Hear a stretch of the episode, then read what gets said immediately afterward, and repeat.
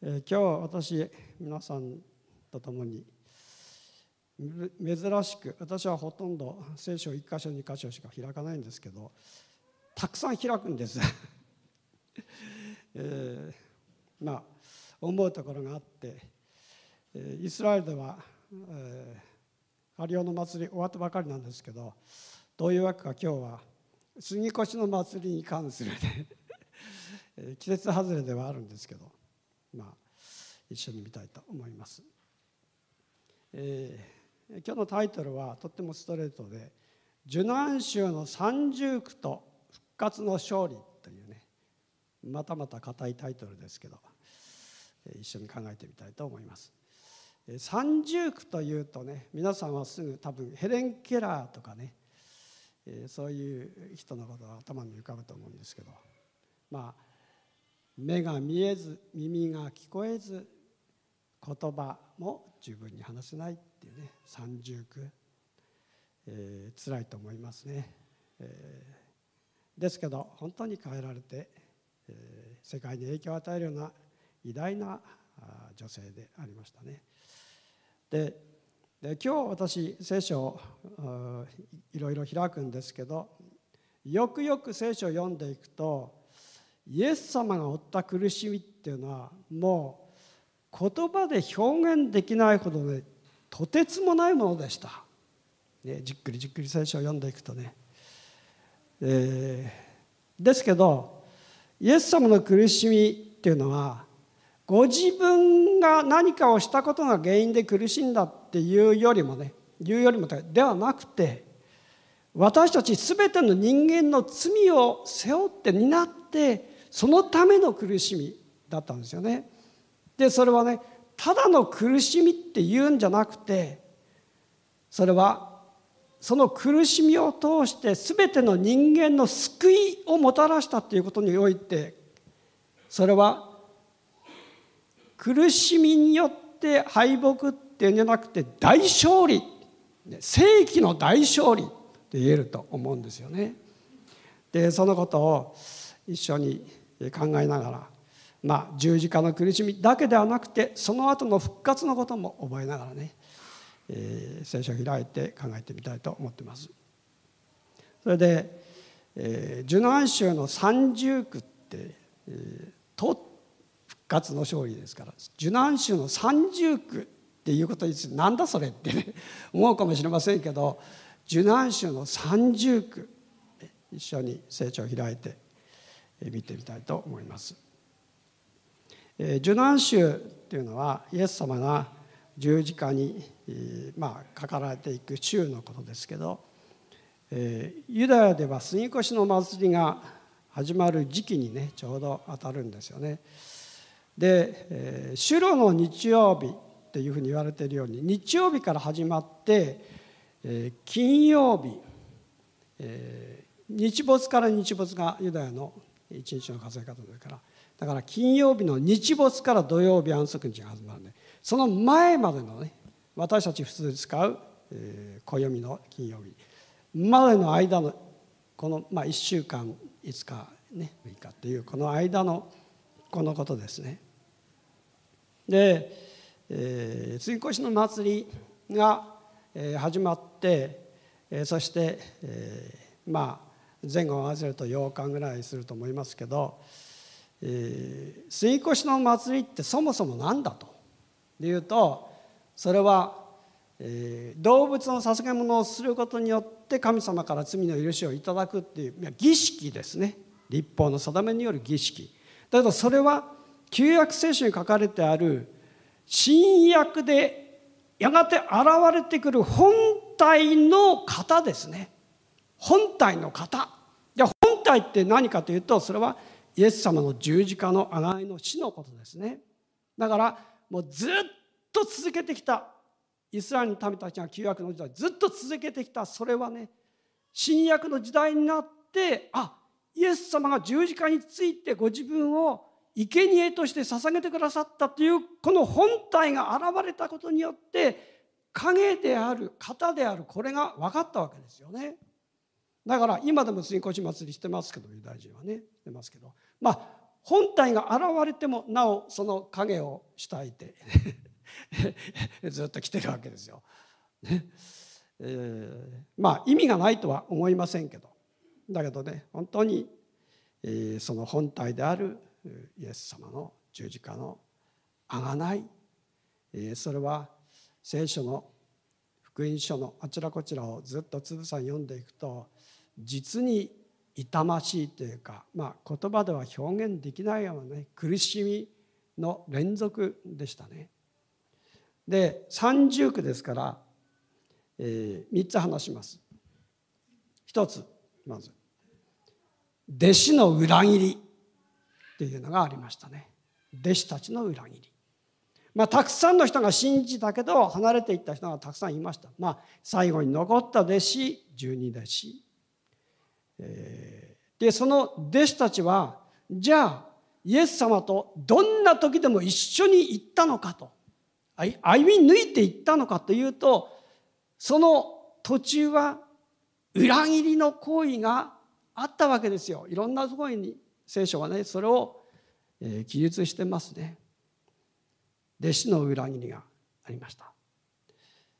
これってねとてもダメージ大きいじゃないですか人にとってはね。だって信頼する最後の地上における友ですよ最も身近なね。友であり弟子ですからね。でその人たちだけは私についてきて私のことを理解してくれるって思いますよね普通はね。だけどその弟子たちさえも主を裏切った。でしかもその裏切りっていうのはね無知無理解によったこともあるしまた恋にそうしたこともあるしまた、えー、人間の弱さとかね愚かさによってなったこともあったしねまあ、とにかくそういうことがいろんなことがあってイエス様を結局裏切っていくような行為に出ていったってねいうことなんですよね。えー、それは、えー、とにもなさずね、えー、私たち自身のこの人間の弱さを抱えている私たち自身の姿でもあったわけですけど、えー、イエス様のお弟子さんたちが裏切ったのを見ていきますとまずね、えー、一番ひどいのはやっぱりイスカリオテのユダですね。イスカリオテのユダ、えー、マタイの福音書26章。はい、14節と15節ですけど、はい、一緒に読んでみましょう。その時12人の一人でイスカリオテのユダという者が最長たちのところへ行きあの男をあなたたちに引き渡せばおそらくあいくらくれますか？と言った。そこで彼らは銀貨30枚を支払うことにした。って書いてますね、えー、これってね最後の晩餐の席の前日ですよ。前日。前日にイスカリオトのユダまあその前からもうその思いは入ってましたけどもう具体的に取引をし始めしたんですよ。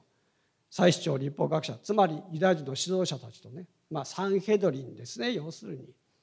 取引をして銀貨30枚で売りました。銀貨30枚って奴隷の値ですよ奴隷の。奴隷の値なんですよ。それで取引したんですよ。自分の死を売るってねそして銀貨30枚受け取った、ね、これしかし私ねいやこういうことってできるのかってね思うんですよね。まあ会計係をしてねそして信頼を受けていたからイエス様は任せたはずなんですよ財布をね。だけど何かこうそれを猫はばしたみたいにしてねごまかしていたって書いてますけどえ穴埋めしようとしたこともあったでしょう。ね、いろんなことを考えてまあ罪が罪を生んでったようなこともあったと思うんですけど、まあ、ともかく最後はね自分の先生を30枚のたった30枚の銀貨で売っちゃったっていうことですね。でしかもしかもね30枚の銀貨だけで銀貨で売っただけじゃなくて26章の23節から25節見るとこう書いてますね。あじゃあまあこれも一緒に読みましょう。イエスはお答えになった私と一緒に手で鉢に食べ物を浸した者が私を裏切る人の子は聖書に書いてある通りに去っていくだが人の子を裏切るそのものは不幸だ。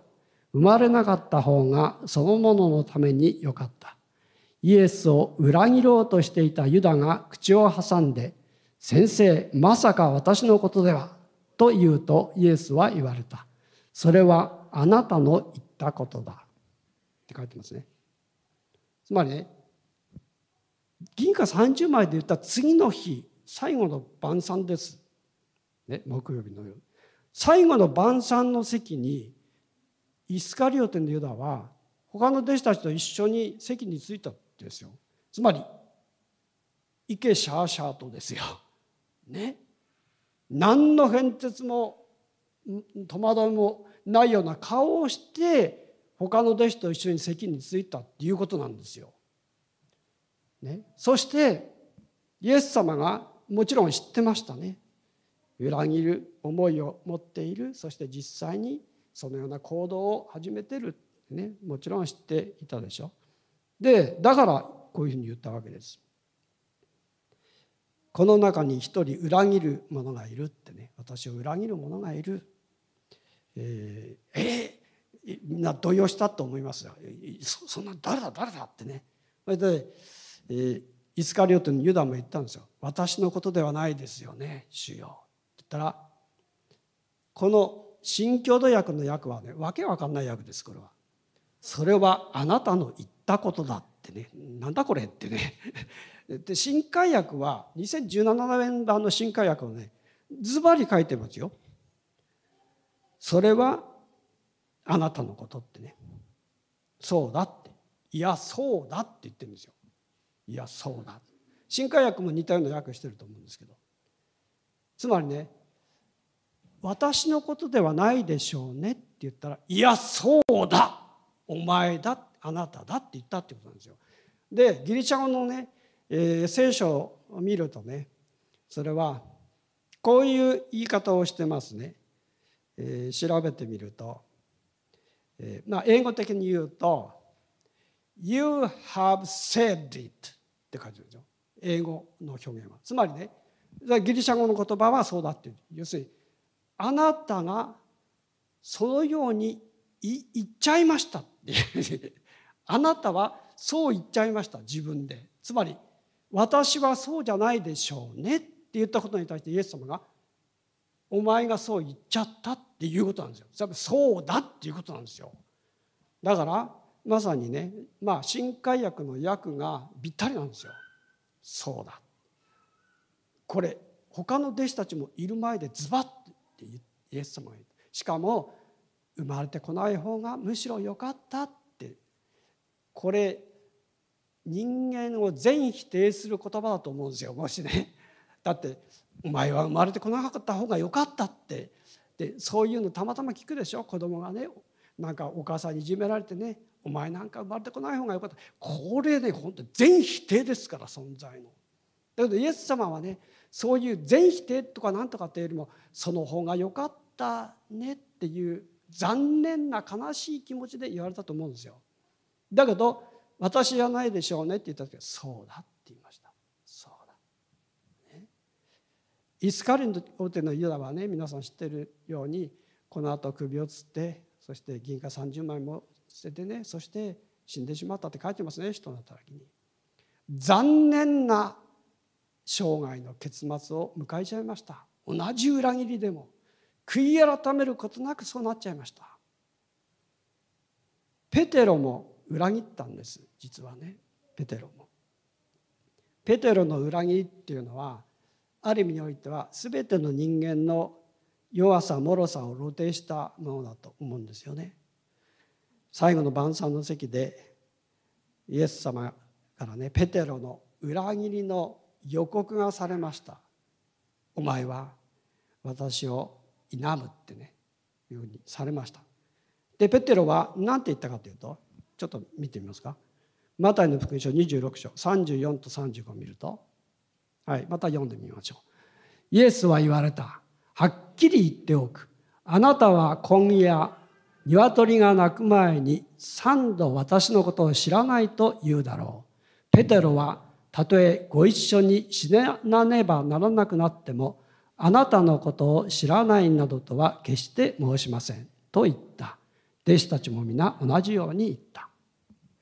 ペテロは何て言ったかというとね命に変えてもあなたを知らないなどと私は言わないって言ったんですよ。そういうふうに書いてるでしょ。でもちろんねペテロはね純粋な人でしたね。とっても純粋な人。だからねこの時言った言葉はまさに本心から言ったと思うんですよ。この時の思いの中では。もうあなたと一緒ならば火の中水の中どころかね一緒に死ぬことさえもいといませんよ。主よ。ってね。で力込めて言ったと思うんですよ。だけどどうなりました？皆さんも知ってるようにね。ペテロはイエス様を否んだんですよ3回ね。まあ一応見てみましょう。26章72節からね。はいまた読んでみましょう。そこでペテロは再びそんな人は知らないと誓って打ち消した。しばらくしてそこにいた人々が近寄ってきてペテロに言った。確かにお前もあの連中の仲間だ。言葉遣いでそれがわかる。その時ペテロは呪いの言葉さえ口にしながら、そんな人は知らないと誓い始めた。するとすぐ鶏が鳴いた。ペテロは鶏が鳴く前に、あなたは三度私を知らないと言うだろうと言われたイエスの言葉を思い出した。そして外に出て激しく泣いた。書いてますね。72節に書いてあるのは2回目ですねだからその前にもう一回言ってるんですけどで3回「知らない知らない」「あんなやつは知らない」「あんな人は知らない」って言ったんですよ。えー、あなたあの弟子でしょって言われたからですよ。ね、えー、あの男の弟子でしょ？見たことあるもんって言われたから「いやいや違う違う違う」ってねこうやって言ったっていうわけです。で3回目の時は誓ったんですよ呪いの言葉を吐いてっていうのはつまり呪われても私は知らない、自分が神に呪われても私は嘘は言いません知らないって言ったっていうことなんですよ。ね、これって裏切りの言葉でしょ？まるっきりの。そうですよね。ペテロはね、まあ、恐ろしかったんだと思うんですよね。まあえー、その裁判の席にね、えー、サンヘドリの裁判の席に行ったこと自体は勇気あることでした確かにね。だけど、えー、こっそり行って問い詰められてねそしてこういうふうに言った書いてあるんですね。私えイスラエルにね4回旅行行ってねここのここのこれ大祭司の庭って言われてるんですよ。要するに大祭司が住む邸宅の地下地下部分のところにそういうところがあるんですよ。それで、えこのキデルの谷からずっと登っていく登っていって、え両方ともねオリーブ山とねこれからエルサレム旧市街とこうこうなってて谷がこうあるわけですから。でそこのところから登っていったところのまあ、地下の部分ですね地下にあたるような部分でそこをこう、えーと、入り口が広く開開開いててでそこの下がちょうど地下にあたるような部分が要するに裁判する場所なんですよ。で、えー、私ねそこのところからこう登ってね登って歩いて登って坂のところをね、まあ、石がこうあの敷いてるんですけどそういうところにでこうやって見たことあります。でそこに入っていけるんですけど。ああそうかイエス様。ここのところをね、えー、こう引かれていってね。そしてここのところに入ってそしてそうされたんだなってね、えー、そして、えー、裁判が終わって、え、次の朝まで夜中中イエス様がここにえ交流された、ね、そこにこの穴蔵みたいとこなんですけどえー、閉じ込められた牢みたいのがあるんですよ。でそこ降りていけるんです。で、ね、私一番最初にイスラエル行った時ねそここう観光客が行けるんで降りていきました。で丸いねこういうまあサイロのような感じかな。こう丸いね。でそこのところにこうやって壁に触ったのにガーッと涙出ましたね。もうねもうもう止めとなく涙がねで一緒にいた人たちがね「えー?」っていうのはねちょっと引いた感じがありましたけどもう止まらないんですよもうね。あここにイエス様がね一晩ね囚われてそして閉じ込められていたんだなって思うとねまあそういうちょっと思い出しましたけどね。まあそこですねそこ。そのその場所でペテロはイエス様を否んだ、ね、書いたんです。そうすると鶏が鳴いたもうイエス様が言われた通りのことが起こったっていうことです。だけどペテロはそのまんま否んだまんま主を否定したまんま生涯を閉じませんでしたでしょ。悔い改めて立ち直ってね。イエス様が言われた通り立ち直ったら兄弟たちを励ましてあげなさいって言った通りにペテロは初代兄弟教会のリーダーにもなりましたね。違法人に門戸が開かれていくパウロが実際に働いていくそのきっかけにもペテロはなりましたね。だから本当にね悔い改めの実っていうものをペテロはちゃんちゃんと結んでいるだから私たちそれ見てねああよかったなと思うんですけどだけど裏切ったことは確かなんですよ。そして裏切弟子の裏切りの3つ目ですけど十二弟子の全ても裏切りました実はね。えー、最後の晩餐の席で弟子たちはイエス様がどんな状況に直面しているかそっちのけで俺が偉いとかあいつが偉いダメだとかねまあ言ってみればおいらが対象論争をしてたわけですよ。でちょっとルカによる福音書22章を見るとこう書いてますね。ルカによる福音書22章24から26節ちょっとまた読みましょう。はい。また人たちの間に自分たちのうちで誰が一番偉いだろうかという議論も起こった。そこでイエスは言われた。違法人の間では王が民を支配し、民の上に権力を振るう者が守護者と呼ばれている。しかしあなた方はそれではいけない。あなた方の中で一番偉い人は一番若い者のようになり、上に立つ人は使える者のようになりなさい。これこれ、ね、最後の晩餐の席なんですよ。これ。最後の晩餐の席っていうことは次の日次の日も朝早く9時になったら十字架にイエス様ついてるわけですよ。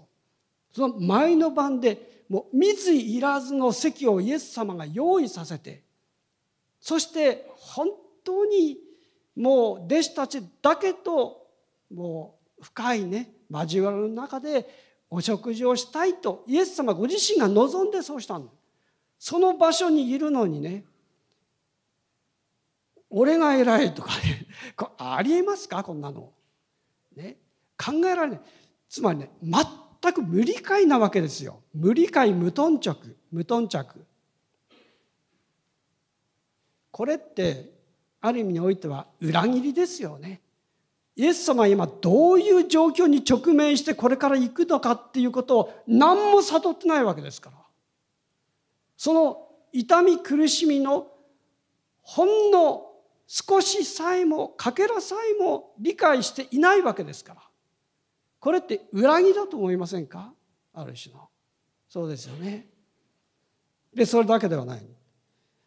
たとえ命の危険にさらされようと私は血を否まないってペテロが言ったって書いてましたけどその後ろに書いてましたねもう一回ちょっとマタイの26章30さっきの5節の最後のところ見てみますのとこう書いてますね。とペテロが言った弟子たちも皆同じように言ったって書いてますでしょ？だからペテロだけ言ったわけじゃないんですよ。ペテロが言ったらそうだそうだってね、えー、そうだそうだって言ったんですよ。えー、主よ私もあなたと一緒ならば一緒に死んでも構いませんって言ったんですよみんなが。口を揃えるようにして。だけどそうしませんでしたね。そのようにはなりませんでした。裏切りですよこれも。みんなが単価を切って同じようにイエス様を否んだんですから。そしてまたユダの手引きでイエス様が、まあ、この木曜日の晩餐の後に、えー、ゲッセマの園に行って、まあ、みんなで一緒にねそう夜を過ごすって行きましたね。でその時にユダが手引きしてイエス様を捕らえる一端が来ましたね。でその時に、えー、まあ、えー、その大祭司のの子分のね耳切り落としたりとかね勇ましいことをしてみんな戦う気でいたわけですけどだけどイエス様は、え、黙って捕らえられたその後そして引いていかれたら弟子たちはどうしました？一目散に逃げましたね。えー、見てみましょうちょっと一応ねマタイの福音書26章の56節こう書いてます。はい一緒に読んでみましょう。この全てのことが起こったのは預言者たちの書いたことが実現するためである。この時弟子たちは皆イエスを見捨てて逃げてしまったって書いてますね。だからね雲の子を散らすように逃げたんですよ。わーっと。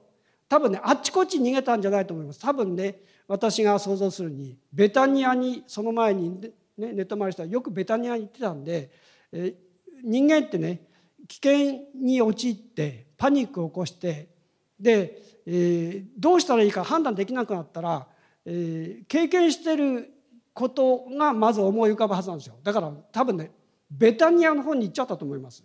オリビア山越えて。オリビア山の向こうありますから。でわーっと逃げてね。そしてベタニアの方に走ってたと思うんですよおそらくね。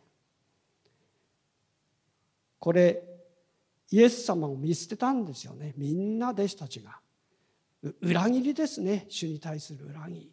だからもうイスカリオテのユダはひどいですけどペテロもそうだし他の者もみんなそうなんですよ。みんな弟子たちはもう一人残らず主を裏切ったんですよ。これイエス様の受難週の最初の苦しみです。ものすごい重たいものだと私は思いますけど。2つ目の苦しみ受けた苦しみはねそれは恥と痛みです。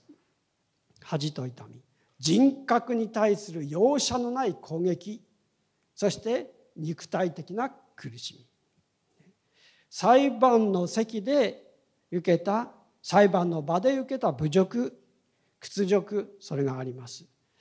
イエス様は2つの裁判を受けましたユダヤの裁判とねユダヤ教立法による裁判ともう一つはローマ帝国による裁判2つの裁判を受けたんですよ。で、えー、ユダヤの裁判っていうのは立法による裁判ですねモーセの立法による裁判。それはサインヘドリンというね最高議会が、えー、最高裁判所ですから。だけどこの時はね他の人たちが訴えたわけじゃないんですよ。もう立法学者パリサイ人たちが検察官にもなったんですよ。訴える。検察官であり裁判所。これは全く違法ですね。三権分流の法則に全く反してる。まあ三権分流ってこれサイヘドリって今三権みんな持ってるんですけど、えー、もう検察官で訴えて殺そうとしたんです最初からね。もう最初から殺そうとして訴えてるわけですから死刑にするために訴えてるわけですそれで裁判をする側のサンヘドリンも当事者です。こういう裁判はありえないですね。全くの違法です。ルモーセの立法にも違反します。そしてピラトはどうですか？ピラト。その時はローマ帝国から占領した国の国を治めるために使わされている高官ですね。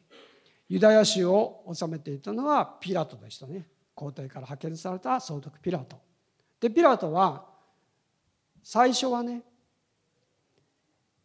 イエス様が何の罪もないことを自分で認めました。ローマ法に照らして罪はないと。ユダヤ人たちは騒いでいるかもしれないけどそれはローマ法からは何の違法でもない。で認めたんですよね。認めたんですけど死刑にしましたね。ローマローマの法律によってした死刑にできませんでした。だからサンヘドリンは、え、ピラトの裁判を受け受けるようにしたわけですから自分たちは死刑にできなかったんでで、え、ピラトがなんで死刑に死刑の裁判をしたかというとそれは自分の保身のためです。もしユダヤ人たちが暴動を起こして騒いだら自分の総督としての統治権がローマ皇帝からこれはこいつは総督の資格がないって左遷されちゃうんですよ。まあ実際にピラトはこの後失脚しますけど、ね、この総督がもう失脚させられちゃうんですけど、えー、まあ実際そういうふうになるわけですよ。収めきれないんだと。そしたら首でそれが怖かったんですよピラトは。だから保身のために暴動を起こして相乗罪みたいな形になっちゃったら困るのでサンヘドリンの言い分を聞き入れたんですよね。自分の保身のために。そして自分はもう関係ないと言って手を洗いました。手を洗うというのはこの件から私は手を引く。私は関係ないんだと。お前たちが勝手にやってお前たちが責任を取れということです。そういうふうにピラトはしたわけです。これってね屈辱ですよねとても。だって法律的に無罪なことを知っている裁判長がそのことを無罪と宣言しないで他の者たちが騒いでいるサンヘドリが騒いでいることを受け入れてね妥協してそして死刑執行自分は関係ないというふうにしたんですから。ちょっと見てみますか。そしてサンヘドリンの中でイエス様に対して加えられた具体的に目に見える侮辱もありました。マタイの福音書26章66節から68節見てみますか。はい一緒に読みましょう。どう思うか。人々は死刑にすべきだと答えた。そしてイエスの顔に唾を吐きかけ拳で殴りある者は平打ち手打ちで平手で打ちながらメシアお前を殴ったのは誰か言い当ててみろと言ったって書いてますね。もう散々ねバカにしてますね。侮辱してますね、えー、ひどいですね。唾吐きかけて拳で殴ってでビンタ食らわせてひどいですね。こういうことをしたって書いてます。で、えー、ピラトは、えーむち打ちで釈放しようと思ったんです最初はね、まあ、あんまりみんなも騒ぐから。何もしないで無罪宣告することはできないと思ったんでしょう。収めるためにじゃあむち打ちを与える。そして釈放する。無罪だから釈放する。っていうふうに思って言ったんですけど死刑にしましたね。つまり死刑にするっていうふうに最初から、えー、審理してね死刑だって決めればむち打ちなんて必要ないんですよ。だってムチ打ちも刑だから。二重の刑を与えてるんですよ。ムチ打ちをして死刑にしてるんですよ。これはイエス様に対するねもう冒涜以外の何者でもないんですよね。でユダヤのねあのイスラエルのムチ打ちの刑って皆さん何回も聞いてから知ってるようにこうあのただのね紐でパンパン打つんじゃないですよその先にね金属はついてるわ。動物の骨はついてるわ。だからビャッて裂けるんですよ。これ背中とか。ビャッて裂けるんですよ。そして血は流れるしもう何回も打つからね骨も砕けちゃうんですよね。そういう人がたくさんだから、えー、40以上いったらダメなんで40に足りない無知っていう件になってるでしょ。死んじゃうからです。結局。で鞭打ちを受けました。受けなくてもいい鞭打ちの刑を受けました。そして鞭打ちの刑でユダヤ人たちがサンヘドリがダメだダメだって死刑だ死刑だって言うから死刑にしちゃったわけですから。マタイの福音書27章26節、えー、ちょっと見てみますね。そこでピラトはバラバを釈放しイエスを鞭打ってから十字架につけるために引き渡した。こう書いてますね。そしてローマの兵隊はどうしたかというとマタイの福音書27章27節から31節。見てみます。じゃあまた一緒に読みましょう。それから総督の兵士たちはイエスを総督官邸に連れて行き部隊の全員をイエスの周りに集めた。そしてイエスの着ているものを剥ぎ取り赤い街灯を着せ茨で冠を編んで頭に乗せまた右手に足の棒を持たせてその前にひざまずきユダヤ人の王万歳と言って侮辱した。また唾を吐きかけ足の棒を取り上げて頭を叩き続けた。このようにイエスを侮辱した挙句街灯を脱がせて元の服を着せ十字架につけるために引いていった。こう書いてますね。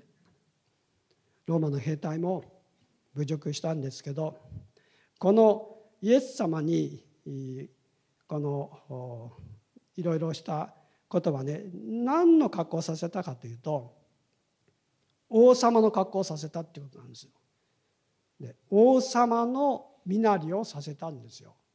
ね、一旦ね赤い街灯を着せた王侯貴族が着るものですね。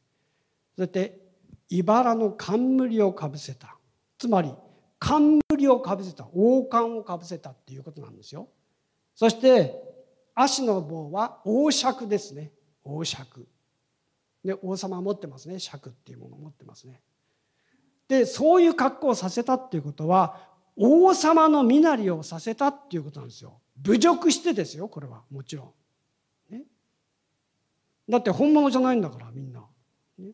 え、その辺にある偽物のものをね持たせてそして格好だけはそうさせた。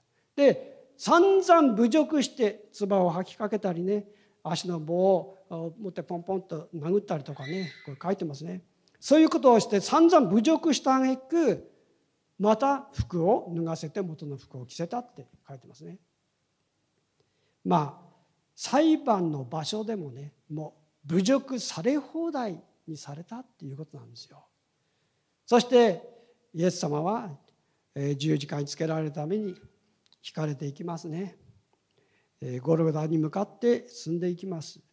マタイの福音書27章32と33も読みます。はい。兵士たちは出ていくとシモンという名前のキレネ人に出会ったのでイエスの十字架を無理やりに担がせたそしてゴルゴタというところすなわちサレ神戸の場所に着くって書いてますね、えー、皆さんイスラエルに行った方がある方はねドロロサって、まあ、名前は聞いたことあると思いますが悲しみの道っていうねドロロサっていうのは裁判の場所から、えー、墓までのところイエス様が歩いた道なんですよ。そこにねこうプレートがあのところどころに要所要所14箇所貼ってあるんですよ。ここが何の場所？ここが何の場所、えー、膝をねガタッとついてねそして、えー、水をこうあげようとした人がいたとかねいろいろ書いてあるんですよ。でそれは裁判の席のその裁判の場所から始まってるんですよ。でずっと行ってそして墓まあ、えー、ゴードンのそのか聖墳墓教会かっていうねそういうのがあるまあ通説は聖墳墓教会なんですよね大きなものすごい教会が立ってるんですけどそこの中に墓がここですよっていうのがあるんですけどまあとにかくその14箇所要所要所にこの場所がイエス様がこうしたこうしたかっていうか書いてあるところがある。私全部は回りませんでしたけどその最初のところとそれからドロロサの道っていう通りがあるんですよ。そこのところにこう石あのプレートが貼ってあるんですけどでそこのところは通ってきました。で聖墳の教会にも入ったことあるんですけどもう長蛇の列でね行けないんですよ。もうとってもじゃないけど回らなければ。だからあのそこに入っていきませんでしたけどだけどえイエス様がね十字架から取り下ろされてそして、えー、まあ、傷ついたねイエス様をこう横にしたこういうあのベッドみたいにして横にした石が置いたんですけどそこのところを見ましたけどね。それから青外服ってよく言われるように着ていたね服血だらけの服こうこう飾ってあるものがあるんですけど、えー、まあ本当にねえ十字架に向かっていく途中でもゴルゴダに向かっていくその最後まで十字架を担いきれなかったね。え囚人は十字架自分の十字架を担いでいく、ね、ところをもう鞭打たれて疲れてるしねもう傷だらけになってでガクってそしてこのシモンという人にわせたって書いてますね。だけどもちろん後ろついてったんですよ。ゴルゴダまで行って処刑されたからね。もう本当にフラフラでね多分行かれたと思いますけど、まあ、とにかくそのようにしてそれも侮辱ですだって民衆たちみんな見てるんですから。沿道でね。だってある者はね、えー、すごい言葉を投げかけたりもしかしたら石ころみたいのをぶつけた人もいたかもしれない分かりませんけどとにかくそういうところをずっと言ったわけですよずっと。で十字架につけられる時は多分すっぱだかだと思いますおそらくね。えー、衣服を兵士たちが分け合ったって書いてますけど、えー、おそらくそうだと思います。縫い目のないあの、履物であったみたいね。だからまあ十字架刑に処される囚人はすっぱだかにされます。それはね、えー、恥恥というものを受けるためです一つは。それからもちろん殺されるから苦しみを受けるためです肉体的な苦しみ精神的肉体的な苦しみを十字架刑を通して与えるんですよそれが十字架刑でローマの処刑は他にもありましたけど十字架刑は最も残酷な刑と言われてあとコンスタンティヌス帝の時廃止されました。それはとてもじゃないけどこれはずっと続けていけない。廃止された。ものすごいねそれは恥と痛みもう頂点に達するようなそういう刑罰が十字架刑なんですよ。で皆さんも知ってるように十字架刑っていうのは両手と足を束ねて3本の、えー、まあ今では太い釘を打つだけなんですよね。でここには打ちません。ここに打つともう避けちゃいますから。だからここに打つんです。ここは止まっちゃうから。止まっちゃうから。足もそうです。足も、えー、ここの下に避けないようなところに打つんですよ。それでもう3本だけで支えるから息が苦しいんですよ、ね、横隔膜がね圧迫されちゃうから。だから息をしようとすると習字はね両手をギューッと力を入れて胸を浮かせるようにして息をする。もう疲れてくるからまたガッと下がるでしょ。また窒息みたいな状態になるんですよ。それを繰り返す何回も何回も何回も何回も。そして死んでいくんですよ。だからねもう残酷極まりない。まあイエス様はそういうふうにしてもう途中でね息を引き取った、えー、そして胸を突き刺したら血と水が分かれ出たって書いてますね。つまり心臓が破裂したんですよ。結局は。で沈殿しちゃったんですよ。で赤い部分とね上澄みの白いのと。それが分かれてた。だからもう残酷極まりない刑罰が十字架刑です。イエス様はその十字架刑にかけられたということなんですね、えー、マタイの福音書27章のさっき35節読みましたか。彼らはイエスを十字架につけるとくじを引いてその服を分け合いそしてマタイのあヨハネの福音書19章の28節出てましたっけ？はい。あじゃあ一緒に読みましょう。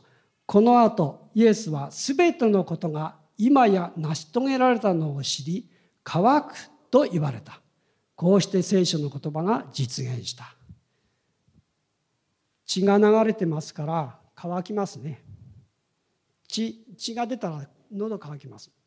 で乾くと言われた、えー、ただ喉が渇いたわって言うんじゃないんですよ。もう苦しみの絶頂ですから肉体的にもね。でその中で乾く。もう肉体の渇きも覚えたし霊的なある意味の渇きというかねそれもイエス様は感じたでしょう。乾く、ね、言われたと書いてますね。そして2人の強盗の間に真ん中に十字架につけられた。もう強盗って言っても強盗が元で強盗が、えー、犯罪の原因になって死刑にされる人ですから死刑囚ですよね。と同等に扱われて真ん中に3本全くの死刑囚と同じように扱われて真ん中に木にかけられたいうことですね。え、27章38節も見ますか？はい。呼びましょう。檻からイエスと一緒に2人の強盗が1人は右にもう1人は左に十字架につけられていた。入ってますね。そして十字架につけられたこのイエス様を全ての人が嘲笑ったんですね。マタイの福音書27章39から44も読んでみます。はい。そこを通りかかった人々は頭を振りながらイエスを罵って言った。神殿を打ち倒し3日で建てる者神の子なら自分を救ってみろ。そして十字架から降りてこい。同じように祭司長たちも立法学者たちや長老たちと一緒にイエスを侮辱していった。他人は救ったのに自分は救えない。イスラエルの王だ。今すぐ十字架から降りるがいい。そうすれば信じてやろう。神に頼っているが神の御心ならば今すぐ救ってもらえ。私は神の子だと言っていたのだから。一緒に十字架につけられた強盗たちも同じようにイエスを罵った。って書いてますね。みんな罵った。あざけった。まあ一人の囚人はねルカの福音書23章を見るとね悔い改めてねそしてイエス様信じてますけど、まあ、ともかくみんな周りの者たちみんな罵ってあざけって侮辱しているんですよね。そして、え、ちょっと時間があの迫ってきましたけど最後に3つ目三重苦の3つ目これがイエス様にとってはものすごい痛手だとだったと私は思いますけどつまり父の拒絶ですご自分の父の拒絶これほど大きなねイエス様にとっての苦しみはなかったと私は思いますけど。天のお父様であるご自分の父が御子を拒絶したという恐ろしい苦しみですね。それをイエス様は経験されたわけです。よくね十字架につけられた時にの神様父なる神様のことを神の沈黙っていうふうに言います。いう、まあ、神学者はそういう言い方をしますけど私は沈黙というよりもね息捨てる。捨てる。息ですね。息。息だと思うんですよ。まさにね。だってね神様のこの沈黙無応答っていうのはね少なくとも2つ書いてあるんですよ。ゲッセマンの園でイエス様が、えー、3回切なる祈りをしましたね。であの文章を読んでいくとね神様の神様の側の描写は何もないです。えー、読んでみます。マタイの福音書26章39節42節44節見るとはいじゃあ読みますよ少し進んでいってうつ伏せになり祈って言われた父よできることならこの杯を私から過ぎ去らせてください。しかし私の願い通りではなく御心のままにさらに二度目に向こうへ行って祈られた。父よ私が飲まない限りこの杯が過ぎ去らないのでしたらあなたの御心が行われますように。そこで彼らを離れまた向こうへ行って3度目も同じ言葉で祈られた。これとびとび私引用しましたけどこの間に父なる神様が巫女に何かをアクションというか言葉を書いた。一言もないですね聖書は。一言もない。なかったんですよ。なかったから書かなかったんですよ。書けなかったんですよ。あの変貌の山でもイエス様がこの精霊のバプテスマを受けた時にもちゃんと父なる神様は言ってますね。我が子よ愛する子よって言ってますでしょ？ないんですよ。ゲッセマの園で祈った時には。一言も。つまり神様はまさに沈黙。いや私の言葉で言えば息です。捨てたんですよ。捨てたんです。息です。これってね巫女にとってはどんな大きいダメージですか？だけどねもっと考えてください。父なる神様は本当に巫女を捨てたんですか？ありえないですねそんなことは。絶対ない。それはね父なる神様がもう目を覆ったんですよ。だって9時から10時間にかけられて12時から3時まで真っ暗闇になったって書いてあるでしょ聖書は。真昼に真っ暗闇になりますか？突然。ならないでしょ？嵐でも来なければ。そうじゃないですよ。別にね曇り空であ今にも雲が、ま、覆うようなそういう状態なかったんですよ。12時から真っ暗になった。もう父なる神様はもう目を覆ったんですよ。ご自分の目を。そしてもう言うことができなかった。言うことができなかった。痛みを覚えて。イエス様も苦しいんだけど父なる神様はご自身ももっと大きな苦しみを覚えたわけです。私はそう思いますね。だってお父さんがね我が我が子に対してしかも神の御子に対してこうただ捨ておくもう無関心無応とありえないでしょう。ありえないでしょう。父と私は一つであるってイエス様が言われたようにお父さんも御子私の一つである。だから一つなんですよ。だけどその一つである方がもう完全に息の状態無応と無関心のように思えるほど全く沈黙を、ね、保った。イエス様にとってねこれはどんなに大きな苦しみだったかと私は思いますね。マタイの福音書27章45と46節も一応読んでみましょう。さて昼の12時に全地は暗くなりそれから3時まで続いた。3時ごろイエスは大声で叫ばれた。エリエリレマサバクタニ。これは我が神我が神なぜ私をお見捨てになったのですか？という意味であるって書いてますね。エリエリレマサバクタニです。父よ父よって言ったんじゃないんですよ。神よ神よです。神よ神よ父よ父よって言ったんじゃないんですよ。もうね神から罪人が裁かれるというその言葉ですよまさにそうですね父は私をなぜお捨てになったんですか？お見捨てになったんですか？イエス様はそう叫ばれました。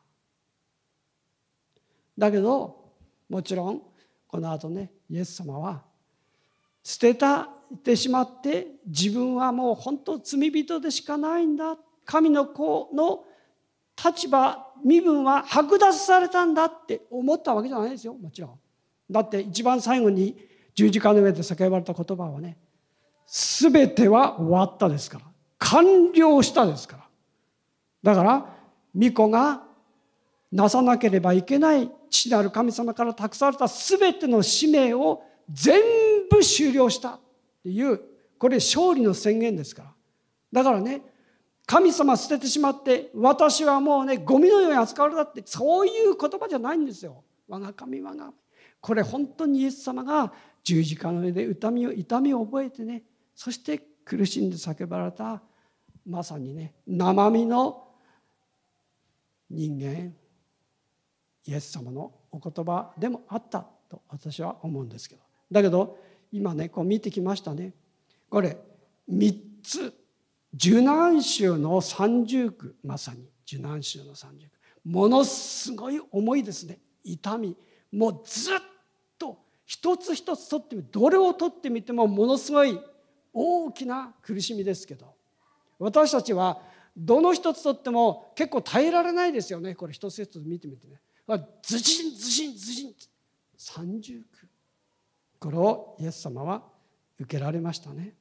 だけど実はね最初に言ったように十字架の贖いっていうのは全人類の救いのための技ですからこれはもう世紀あの世紀人間の歴史上の最大の勝利です。だってこれがなければ誰も救われないんですから。そして今まで誰もできませんでした。この罪の贖いの完全な宮沢を成し遂げることは誰もできませんでした。それをイエス様はしてくださいましたね。イエス様だけがしてくださいました。だから十字架はまさに完全な勝利です。そして活は復活はこのイエス様の勝利を決定づけて確証したそれは何よりの証拠だったんですよ。ましてねイエス様は神の御子として死につながれる方ではないんですから、ね、もちろん。死ぬ必要もないし死にとらわれる必要もないし裁かれる必要もない。だから本来は死とは関係ない方です。だけども私たちの罪のためにご自分を捧げてそして死を味わわれてしかもこんな侮辱の死を味わわれてでその上で全部成し遂げた後に本来の巫女の立場に復帰したことですね。そして復活はそれを私たちにちゃんと証明してそれを、えー、確証させるためになされた技ですね。もちろん死のままで終わるはずはないから復活しなければいけませんでしたけどそして元の天の御位に帰っていかれた十字架と復活はだから勝利以外の何者でもないんですよ。私たちがねこのような方によって本当に死からサタンからねそして呪いからまた罪の裁きから救われているそれはイエス様だけの功績によります。パウロはこう言ってますね。最後のラッパが鳴るとともにたちまち一瞬のうちにです。ラッパが鳴ると死者は復活して朽ちないものとされ私たちは変えられます。この朽ちるべきものが朽ちないものを着この死ぬべきものが死なないものを必ず着ることになります。この朽ちるべきものが朽ちないものを着この死ぬべきものが死なないものを着るとき、次のように書かれている言葉が成就するのです。死は勝利に飲まれました。飲まれた。